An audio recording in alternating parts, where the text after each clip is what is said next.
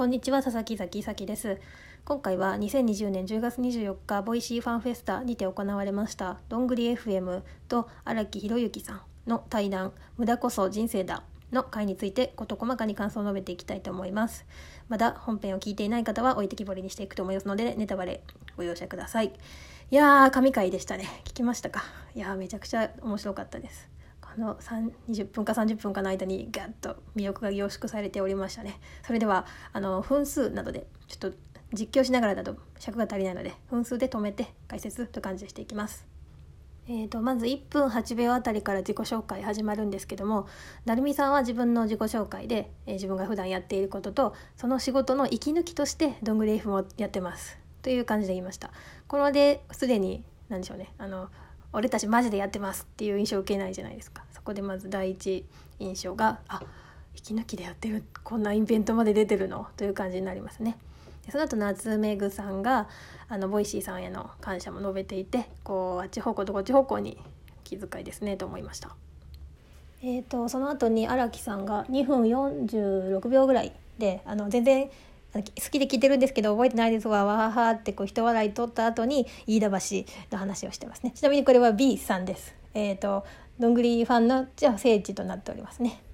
えー、その後成美さんに3分26秒あたりで、まあ、無駄なものは何ですかみたいな質問があってキャンプに行こうと思って準備して結局行かずにあのホテル泊まって寿司食べたっていうエピソードなんですけどこれ完璧な導入じゃないですか。もうめちゃくちゃ無駄というかあの行かんかったんかいってなんですかね。もうみんなのこう話を聞くハードルを下げまくるめちゃくちゃすごい導入だと思いました。でこのキャンプのはそれって無駄ですねっていう始まり方。これ一回じゃ終わんないなこの実況。えっとあの荒木さんめちゃくちゃこうわははははってこう声を上げて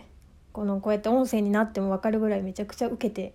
あの受け受け上手というか笑ってくださってでここで、えーと、成美さんが荒木さんに「そういうことないですか?」って振ってで荒木さんがこう例えば予定をやろうと思ってやめたみたいなことないなーっていうことであここでなんか荒木さんの勤勉さが引き立つわっていうふうになってそこに夏目さんがあの成美さんは実はコンビニでご飯買ってキャンプ行くんですよってこうさらにその夏目さんが知ってるならではのワードをこう入れてきてこう話を膨らましておりますね連携はい。で出ました。えっ、ー、と5分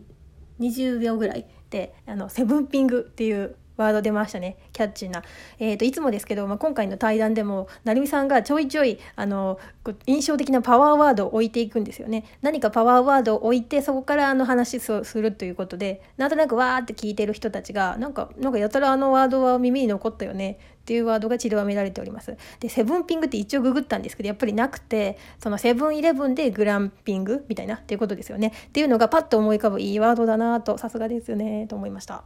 はい、その後5分45秒ぐらいかな。えっ、ー、と、で夏目ぐさんはいかがですかって聞かれてで夏目さんがそこから「うんまあないですけど」って言ってさっきのあの嘘名乗りの話をするんですよ。さっきですよ。すごいネタが新鮮ですよね。これ控え室で成美さんが「夏目ぐです」って言って、えー、夏目ぐさんが仕方なく「成美です」って名乗っていた。まああの真相はわからないんですけどそういうことがありましてそういうあの意味のない嘘を織り交ぜてるっていうのでこう初見にもなんだこの2人面白いなっていうのが伝わってこうお互いをこう夏目さんのナイスパスですよね。な成美さんのこうキャラがどんどん引き立っていきますね。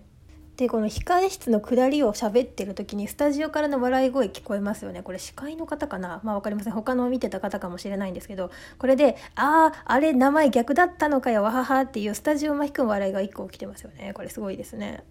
えー、このあと6分52秒から荒木さんのそのまあ無駄なあのいたずらみたいな話が入るんですけどこれがヘアトニックとあのシェービングをまあ入れ替えて、まあ、ちょっと悪じゃないですか。ちょっと悪なあのそのな前逆よりもあの悪だったのでその後成美さんが育毛剤と脱毛剤入れ替えるみたいなこうノリボケじゃないですかさらに罪をかぶせて「いやいやそれほどじゃないですよ」っていう荒木さんのこうなんか罪を軽くするあのパスだなと思いました。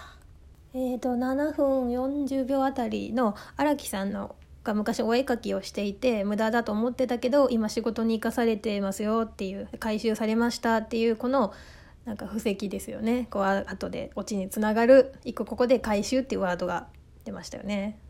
えー、そして9分28秒あたりで「えー、どんぐり FM なんか目的があるんですか?」と荒木さんがります それをなるなるみさんが多分わからないんですぐに夏目さんにこう綺麗に綺麗にパスしてでもそれを夏目さんがもうバチッと答えるのがかっこいいなと思いました。えー、10分8秒あたり荒木さんが2人の関係ってケミストリーですね。という、はい、単語出ました。これは SNS 的にあの言いやすいですね。ケミストリー。まさに。というふうになると思ってもう皆さん抽象化というか何ですか単語パワーワード化がお上手だなと思います。あの多分今日初見の人も、まあな、あなるほどね。この2人はこうやってなんかちょっとこうひらひらかわし合いながらもなんか一発出し合ってんなみたいな印象がうっすらとついていくのかなと思います。で荒木さんの見解が入るとさらにあ面白いなんか真面目だったんだみたいな面白いですね。えー、10分30秒あたりえー、ボイシーの箸休め的存在どんぐり FM また成美さんのあのパワー、パワーワードというか、まあ、ワードが出ましたねあそっか箸休め的なんて分かりやすいあの立ち位置だろうと思いました。えー、どうでそこから荒木さんのすごい聞き上手というかあの本当に引きたあの良さを見つけて言葉として説明されるのが本当にお上手だなと本当プロフェッショナルの方に何を言ってるのかという感じですけども意味があるものは再現可能ですが意味なくでも愛され続けているのは再現が難しいこうメリットがないのにすごいねというのでどんどんどんぐり FM の凄さが引き立っていきますね。なんていい対談だろうで12分20秒どんぐり FM にツッコミはいない。これすごい大事なポイントだと思うんですけどどんぐり FM がこうなんかボケあのボケっぱなしでいくので思わずみんなが突っ込んでしまう。だから私たちは聞き続けてしまうファンがあのそうなぜか聞き続けてしまうのは多分自分が家でツッコミを入れてるんだと思うんですよね。家で「おいおい」みたいなうろ覚えのやつとか「あああれだよあれだよ」みたいな。とか思わず検索して調べたくなってしまうようなそんな気持ちにさせてしまう。でこの「どんぐり FM」上げてるの流れから、えーと、夏目さんが「いやでも本当に荒木さん無駄がないですよね」みたいな。こうずっと意味があることをやってきてって荒木さん上げに返すってもうこの卓球というか上げ返しのあの何ですかねあのインタビュアー多分皆さんインタビューされてることも多いと思うんですけどインタビュアーたちの戦いみたいになってますよねいや隙がないでその後に荒木さんがえーと、いやそういう意味あるストーリーに仕立ててるんだとこう無理やり回収してつないでるんだよという、まあ、ご謙遜が入りますね。でそこからのどんぐり FM は伏線を出しっぱなしあの夏目さん成美さんもあの全然回収しませんっていうのがいい対比で面白いですよね。で14分49秒あたりあの僕らの関係性どんぐり FM の2人の関係性は録音ボタンを押してるだけっていういやもうマジでいいよな面白いこんなでそんでも録音ボタンを押してる時間がまた長いんですよねこの通算すると。がなんだかんだこう通過なところが面白いですよね職人あの合気道の達人たちの戦いのようで面白いです。っていうそういう関係性をあのビジネスポッドポッドキャスト仲間っていう単語がまた出てきましたね。これなんか分かりやすいですよね見出しというかもうネイバー職人はすぐいいタイトルをつけるなということをいつもすごいなと思ってます。長くなったので前半終了です。後半へ続きます。